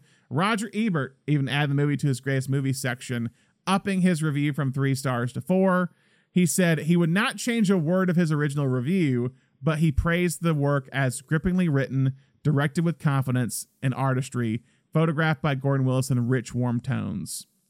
When looking back on the film of Godfather Part 2, Coppola said, To me, the tragedy of The Godfather, says Coppola, which is a tragedy of America, is about Michael. By the end of The Godfather Part 2, just like America in that period, Michael had become self righteous, distrusted everyone, and was getting more and more like a paranoid person, like a Nixon, is what Coppola said. So, with all that, what worked about The Godfather Part 2, Thomas? Uh, I mean, I feel like I'm just kind of reiterating some stuff, but I, I think the the structure, like you said, it, it gives it something different. It sets it apart from the first one, but it is uh, it's such an interesting way to approach kind of Michael's downfall and and this idea that you know that that Michael that that this the Corleone family in the in the business sense in the mafia sense has been like completely corrupted from from what it was meant to be at the start and it and it's like what we saw with the history of violence it you know although it might have been built with the best intentions it was built on on violence and that is what will be that is all you'll be left with in the end even if it takes a full two generations at this point to to come back to it Hmm. Um, yeah, I, I agree. With, I mean, agree with all that.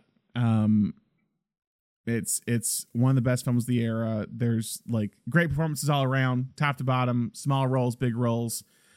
Uh, the, again, the structure, the pace of it is incredible. Like it's it's it, it's so surprising that he's able to get two narratives kind of going at once and both feel like complete movies in some way.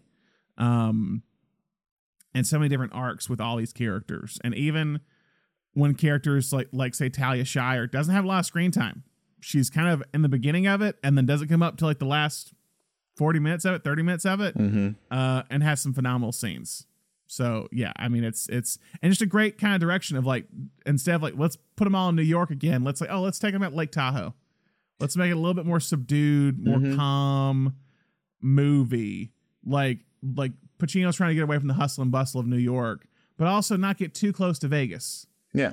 Like he wants to have some some like uh again in a similar way of like Tony Montana and Scarface. It's like kind of the separation um between him and the rest of the world, basically. Mm-hmm. So did anything not work with Godfather Part Two? Oh man. I mean, I, I do think it would be more interesting. You know, it, that's that's kind of the the I think uh, Coppola handles it well, but that that is the downfall, especially in this era when you didn't build in sequel contracts. You know, when you when you signed people is is is losing people who couldn't come back. I mean, the same thing happens when Duvall doesn't come back in in part three, and they're like, here's George Hamilton instead. Yep.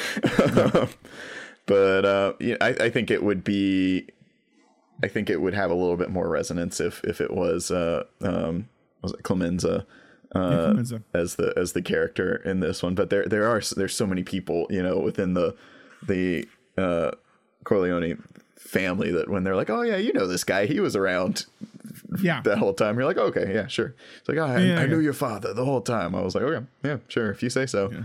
Um, but you know, you do kind of wish when you when you know that that was the original plan, you're like, oh, that would really sting to um, to have him be the one and and just lend a little bit more weight to you know the speech that Michael gives in the study about you know this was this was my father's this because because he Yeah. lives in their house now and it's like this was Yeah. my father's office everything I learned from him I learned here Yeah. um that's that's probably my big one I wish that that had worked out but uh yeah. beyond that I I mean I think I think someone could walk out of here and be like there's a little too much going on there are a little too many strings uh but all you got to do is just you know pay attention uh Just pay attention. yeah yeah it's uh, there's there's some names getting thrown around but i feel like it it it, it gives it all to you in a in a way that that's manageable I mean, my my only thing it's it's just me. It's like I do wish we had more. I don't know where to put it, but I wish we had a little more Diane Keaton and Talia Shire. mm, hmm I feel like that's one of always kind of the issues with this series is that Keaton has always kind of seen as like kind of a afterthought sometimes Mhm. in a way. Like she doesn't have many scenes. Like in this one, she kind of has like four or five scenes in a three and a half hour long movie. hmm Um, and I want and I wondered if we could have had more of her. It might just be because it's Diane Keaton, and you kind of want to have again. It's because you say it's a it's a role so different than what she plays later on in her career. You kind of want to see more of her, like her play this more hmm than what she's playing it. So that's my only big thing. But yeah, so film facts. I have a lot of these real quick, so I'm gonna run through them. The presence of oranges in all three Godfather movies indicates that a death or an assassination attempt will soon happen. hmm The senator is framed for murder after playing uh, playing with oranges at the Corleone house, and Johnny Ola brings the orange to Michael's office for the attempt on Michael's life. Uh, Don Fin- Fin- Finicio, uh, basically the Don, the that Vito kills, eats an orange just before he's gunned down, and Mike Corleone is eating an orange while plotting to kill Hyman Roth. Young Vito buys an orange from a street vendor uh, when plotting the assassination on the Don. At, and again, like I said, old Vito dies after eating and playing with oranges with his grandson in the first movie. The unnamed senators in the committee were played by people who were primarily screenwriters and producers. Uh, William Bowers was one. Roger Corman was one. oh no way Uh, Phil Feldman and Richard Matheson was one. Hmm. When uh, Little Vito arrives at Ellis Island, he is marked with a circle circled X. Ellis Island immigrants were marked this if the inspector believed the person had a mental or physical defect. also, I love that Vito gets the solo treatment when he goes to Ellis Island. When he's like, "I'm I'm Vito, uh, whatever from Corleone," he's like, "Hey, you're Vito Corleone." solo. Yeah. Um, you have no people you're solo yeah, that's it's like because they like basically it's a miss it's which, which happened all the time Island. was like people would mishear things or spell things wrong, and that's how names and stuff changed when when immigrants came over to America at Ellis Island. All right, Timothy Carey, who you know is the wild and crazy guy in The Killing, uh, he apparently turned down the offer to play Luca Brasi in the original film, uh, and he decided to audition for this movie as well. When he auditioned for Francis Ford Coppola and Scorsese was present as well, Carey pulled a prop gun low with blanks out of a pastry box, and he had it with him, and he fired a shot at Coppola Oh before, pretend, before pretending to commit suicide. Reports he didn't do it, but commit pretended. Uh, reports differ as to whether Coppola immediately offered Carey the role or a role, or whether Carey was removed by security. In addition, the actor made several monetary demands that caused him to be passed over for the movie. John Cazale, as many know, only appeared in five films, and all of them involved Al Pacino, Robert De Niro, Robert De Niro, and or Francis Ford Coppola. Mm-hmm. This is the only movie that he made that had all three of them involved. when Vito pays a visit to his hometown Sicily intent on avenging his mother and father's death, he stays at Don Tomasino's villa, the same place where his son Michael will later hide out in the first movie. In Oh, okay. Yeah. Yeah. De Niro is one of the only eight actors to win an Academy Award for a role primarily in a language other than English, since almost all of his uh, dialogue is in uh, Italian and Sicilian dialect in Italian. So- oh yeah, the boat that brought young Vito was was apparently the Moshulu, uh, a real ship that now resides in Philadelphia. It was actually built three years after the film was set in 1904. It is now a luxury restaurant in Philadelphia. Wow. They turned it into a restaurant. So whenever you're in Philly next time, Thomas, Yeah, yeah, yeah. go stop at the Moshulu. um, last one. According to the script, we didn't talk about this. The movie's last, the movie's last shot of Michael Corleone gazing off at the lake. Did you notice that he looked older? Yes. Yeah, yeah. yeah. Apparently, it takes place in 1968. Oh, okay. That accounts why he has additional wrinkles and a receding hairline and graying. It was actually the concluding aspect of a scene with his son Anthony, who declares that he will not follow, follow in his father's footsteps with the mob. But basically, Coppola had lost the light before they ended that day. Hmm. And so they didn't finish that scene. I, I've always wondered if it just feels like you look so much older because we've just come back from the flashback and, that, and that's what it, that's what it feels. that's I guess that's what's supposed to feel like now without the context of what was originally there. But there was a scene where like the ending was going to be his son saying he didn't want to be a part of the family business anymore or be a part of the be a part of the mob when he turned 18. So with that, let's move to move to awards. The Beatrice Straight Award. Oh, actor, actress on the scenes that kills it. Uh limited scene. All right, who who are we? Who counts for limited scenes in this one? I almost think Talia Shire counts for this. Okay. I might even put Keaton in here because I'm basing it off time, time like the runtime. Mm-hmm. Like to me, if you're in just 20 minutes of this three and a half hour long movie, I could consider consider you limited scenes. I think Shire's in there. I think Keaton might be in there. Like Lee Strasberg. Mm, I think he's more supporting. I think he's more supporting. All right. Well, then I I, if, I think I think James Caan fits in there. Oh, I think it, it, in that case, I think it's Diane Keaton for sure. I think it's Diane Keaton as well. I would go with. I think Shire is great, but I think Keaton. I think the abortion scene, Yeah. uh, is kind of Keaton's shining moment in this movie, and also one of one of Pacino's shining moments as well. Mm-hmm. Um, it's where you get I think possibly the most complexity of his of his character Yeah, in terms of dialogue driven. Absolutely. All right, Annie Potts X Factor Award supporting actor actress that is the most memorable. I, is, I think it's John Cazale. I think it's John Cazale as well. That's that. That really is that. I didn't want to show my hand too much at the beginning, but that is part of the reason too. Is like uh has a special place in my heart because I think we get a lot more out of him than we do in the first Yeah. one, and I think he's fantastic. I think De Niro is great in this movie. I think he's fin- I, I think the, the the tasks to undertake, uh, like to, to tackling Brando, basically is like could be a a a, a death note for a young actor. yeah.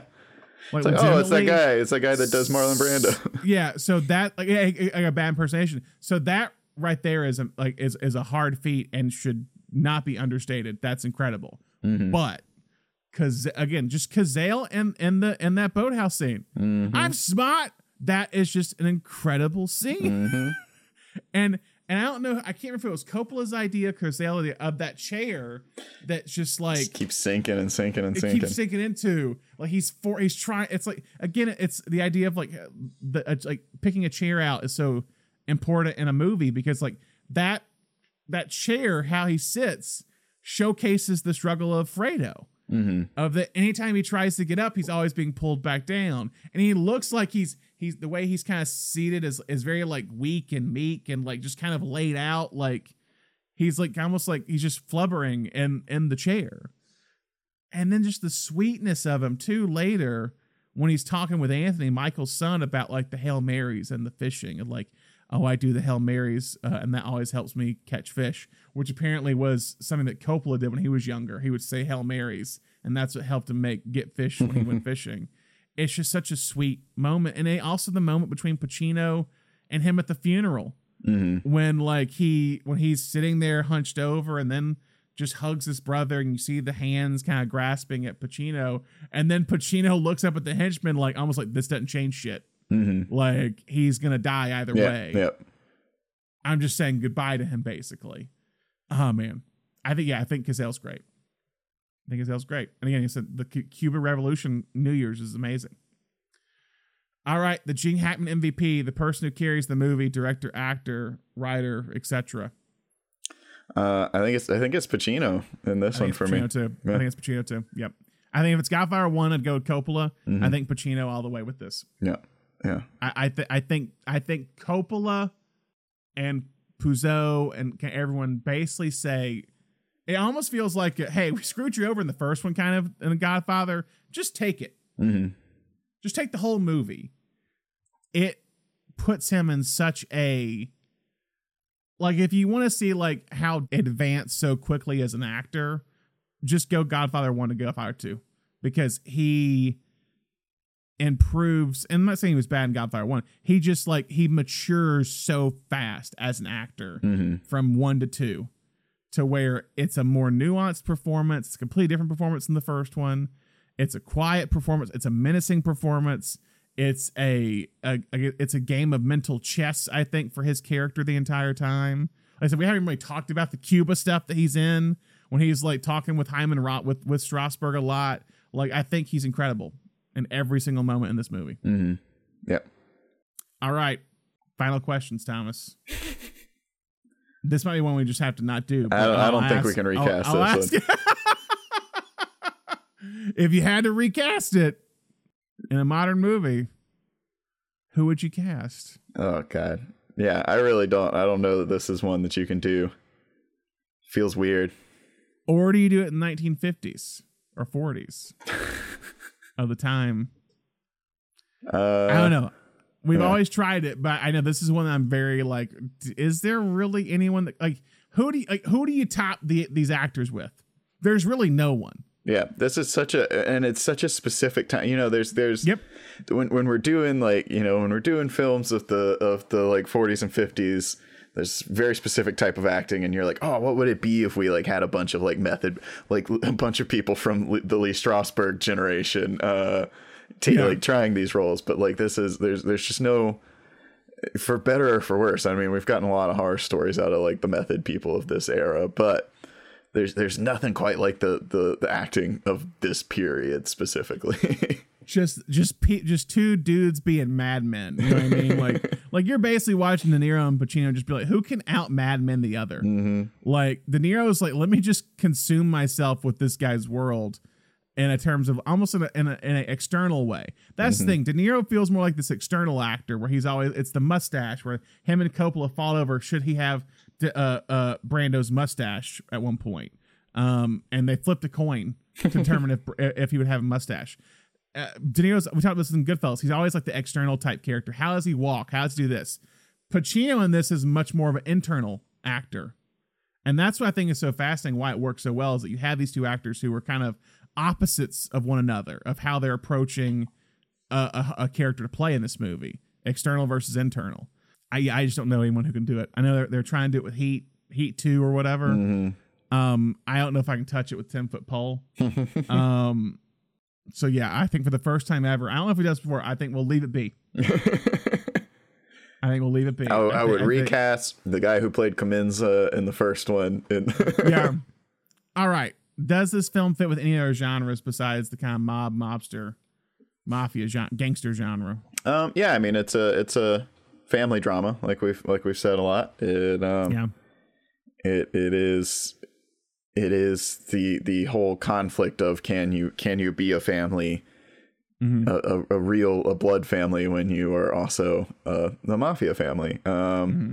the answer is that you can uh that's probably the big one there's a little bit of like his history you know specifically in this i think Yeah, this I- one probably more than the last one it's like with the cu- with the real Mhm. life stuff of cuba and these the mafia trials Yeah. in the senate it it it feels a little bit more historical than the Yeah. first one just kind of being a period piece Yeah, I would argue this is it's also like an immigrant story hmm with in, ter- in terms of in terms of Don Vito's uh, character, um, and seeing kind of coming over to because there's a lot of those at some point of like coming over to America, the, the kind of trials of all that, and dealing with what it's like to be an immigrant in America, especially in a time when America's kind of finding its footing in like city kind of ways with urban areas with New York or wherever.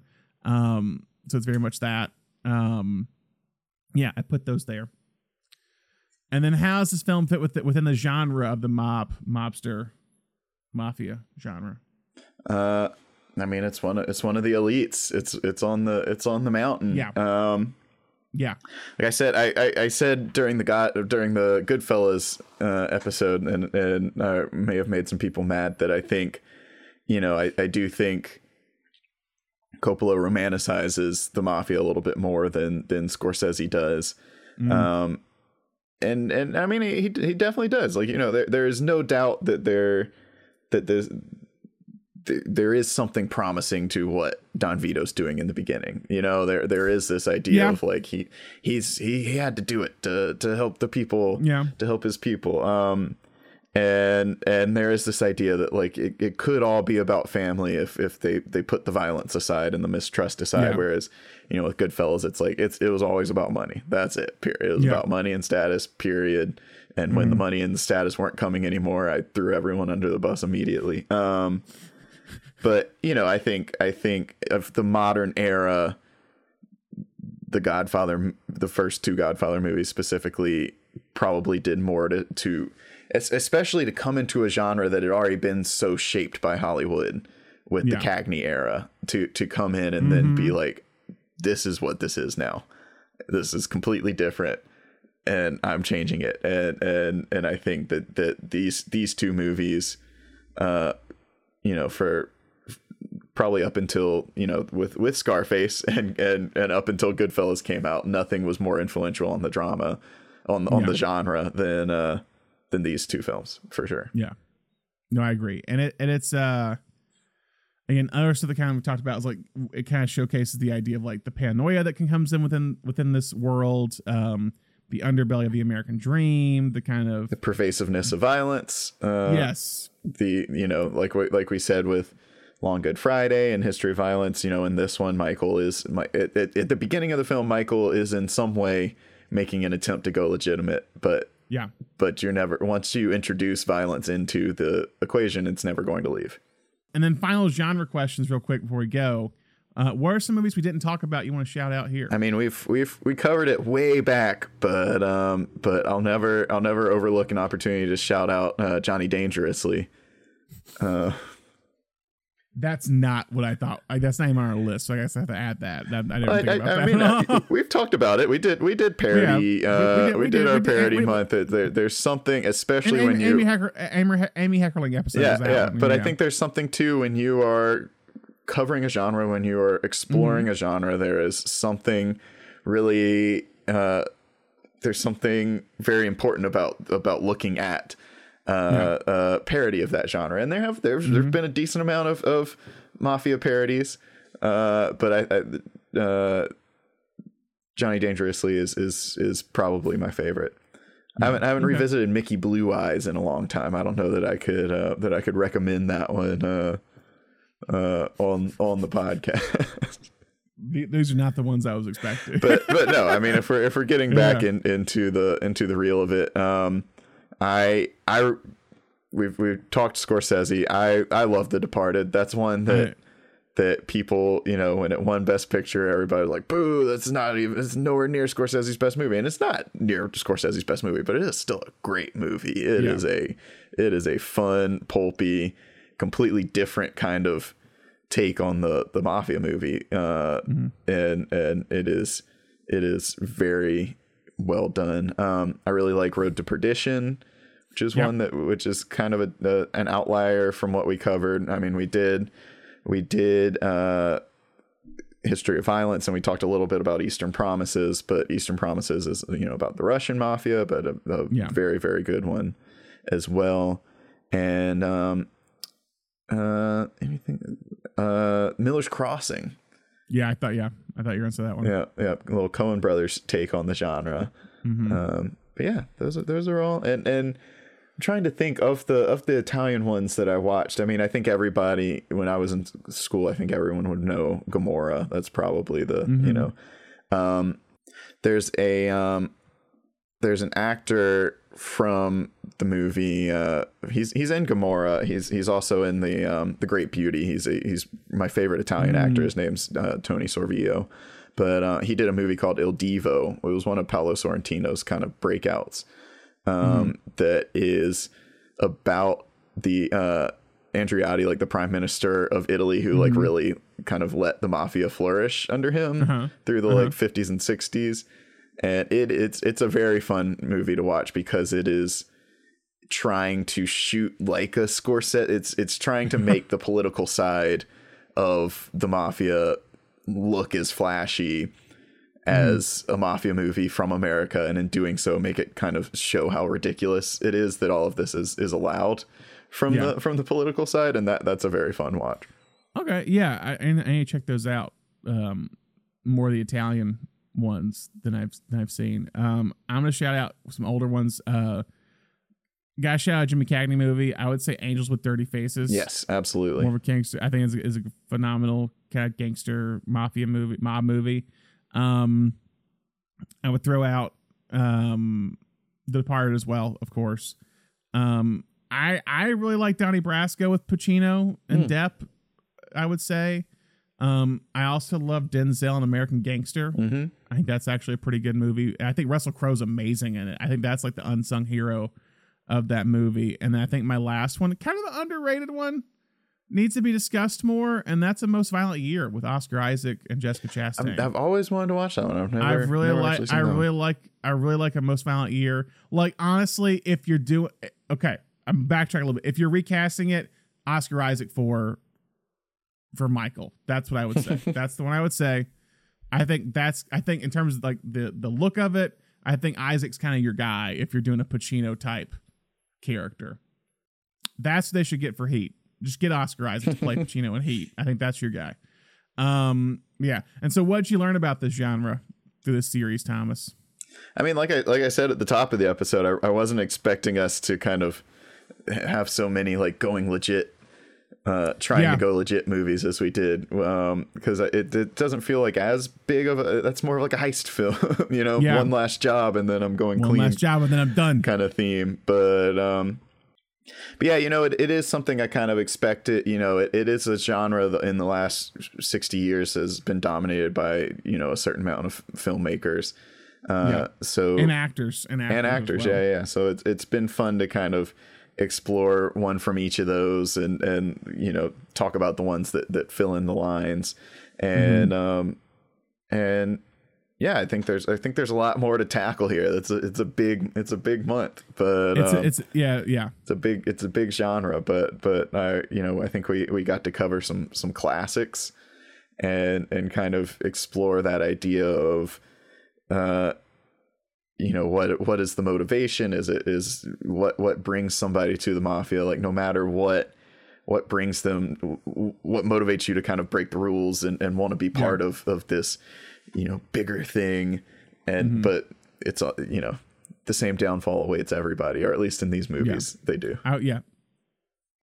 I agree with all that. Yeah, I, I think I was just learning kind of like I think the marriage part I wasn't expecting of how like if you go into the mafia, your marriage is gonna be suffer because of it, like in some way. And and I, again, history of violence kind of the prime, prime one where it was like, oh, they're not in the he's not tied to it at all. Marriage is great. Once there's the inkling of that happening, the marriage falls apart. So uh, that was just kind of surprising, and the paranoia, the idea of paranoia of like someone taking your spot and that kind of creeping in there. Um, but yeah, it's it's it's a really it's a diverse type of uh genre to to look into. Like so we we didn't even talk about like boston crime mafia movies like the departed Mhm. um like friends of eddie coyle movies like that that i think are kind of up there. We might have to do that one day like a, a boston crime month or something a very specific thing. Um even though we've already done the town. But yeah I, I i've learned a lot in that way. So um so yeah so next month thomas what are we doing?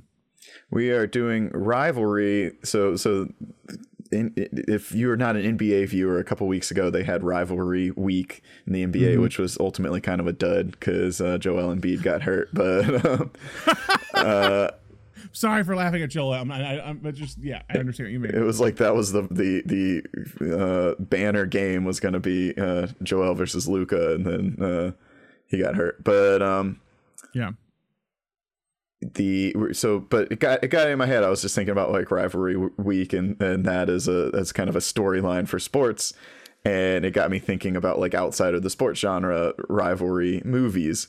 And you know the first thing that came to mind was amadeus which is a movie i i love that we've never kind of had the situ- the the opportunity to cover before. Yeah. so i pitched it to brandon and and he immediately said uh the prestige so um, so then we were we were set on it from there. So th- there's a, off the a preview of two movies coming your way. and then david said toy story and you're kind of like you're doing amadeus prestige and toy story and just wait to the fourth movie which is bring it on it's gonna be a wild month everybody um it- and we'll discuss it more because it was kind of like how do we define a rivalry in movies um so we'll discuss that more next month i think it's a fascinating one i think things like amadeus as we talked we'll talk about how ties to oppenheimer because nolan has said i think previously that, that A- amadeus was a big influence on oppenheimer and we've seen a lot through other stories the past i think 10 years or so um and i think it's kind of a unique story kind of structure so we'll discuss that next month and next week with Amadeus. Uh, yeah, on our Patreon, be sure to check it out. We've talked about Long Good Friday, Thomas and I. Um, be sure to sign up for that Patreon, $1, $5, $10 levels. Um, you get more episodes, more content, all that stuff. And it's kind of fun for us to keep talking about movies on a whole other platform, basically. But yeah, that's what we have for this episode. If you have any questions for us, feel free to contact CineNation Podcast at gmail.com. Send us your questions, comments, and if you're a new listener to the show or a fan of the show, and for some reason you haven't subscribed to us, be sure to do so so you can stay updated on all of our new episodes. You can subscribe to our show on Apple Podcasts, Spotify, Google Podcasts, and if you haven't already, be sure to write us your preferred podcast platform. Yeah, to our listeners out there who who listen tune in every week and, and have still not written us a review, I know I know it was you. You broke my heart. Come on, you're my brother. Um, get in the car. write a review. Write a review. But yeah, do that if you can. That helps us out tremendously. Gets kind of spreads the word about the show and, and helps more people find us. And finally, don't forget to line and follow us on Facebook, Twitter, Instagram, Letterboxd, TikTok, all those places. Thomas, as always, thank you for joining me. Thank you for having me. And thank you all for listening. We hope you listen to more episodes soon. Bye.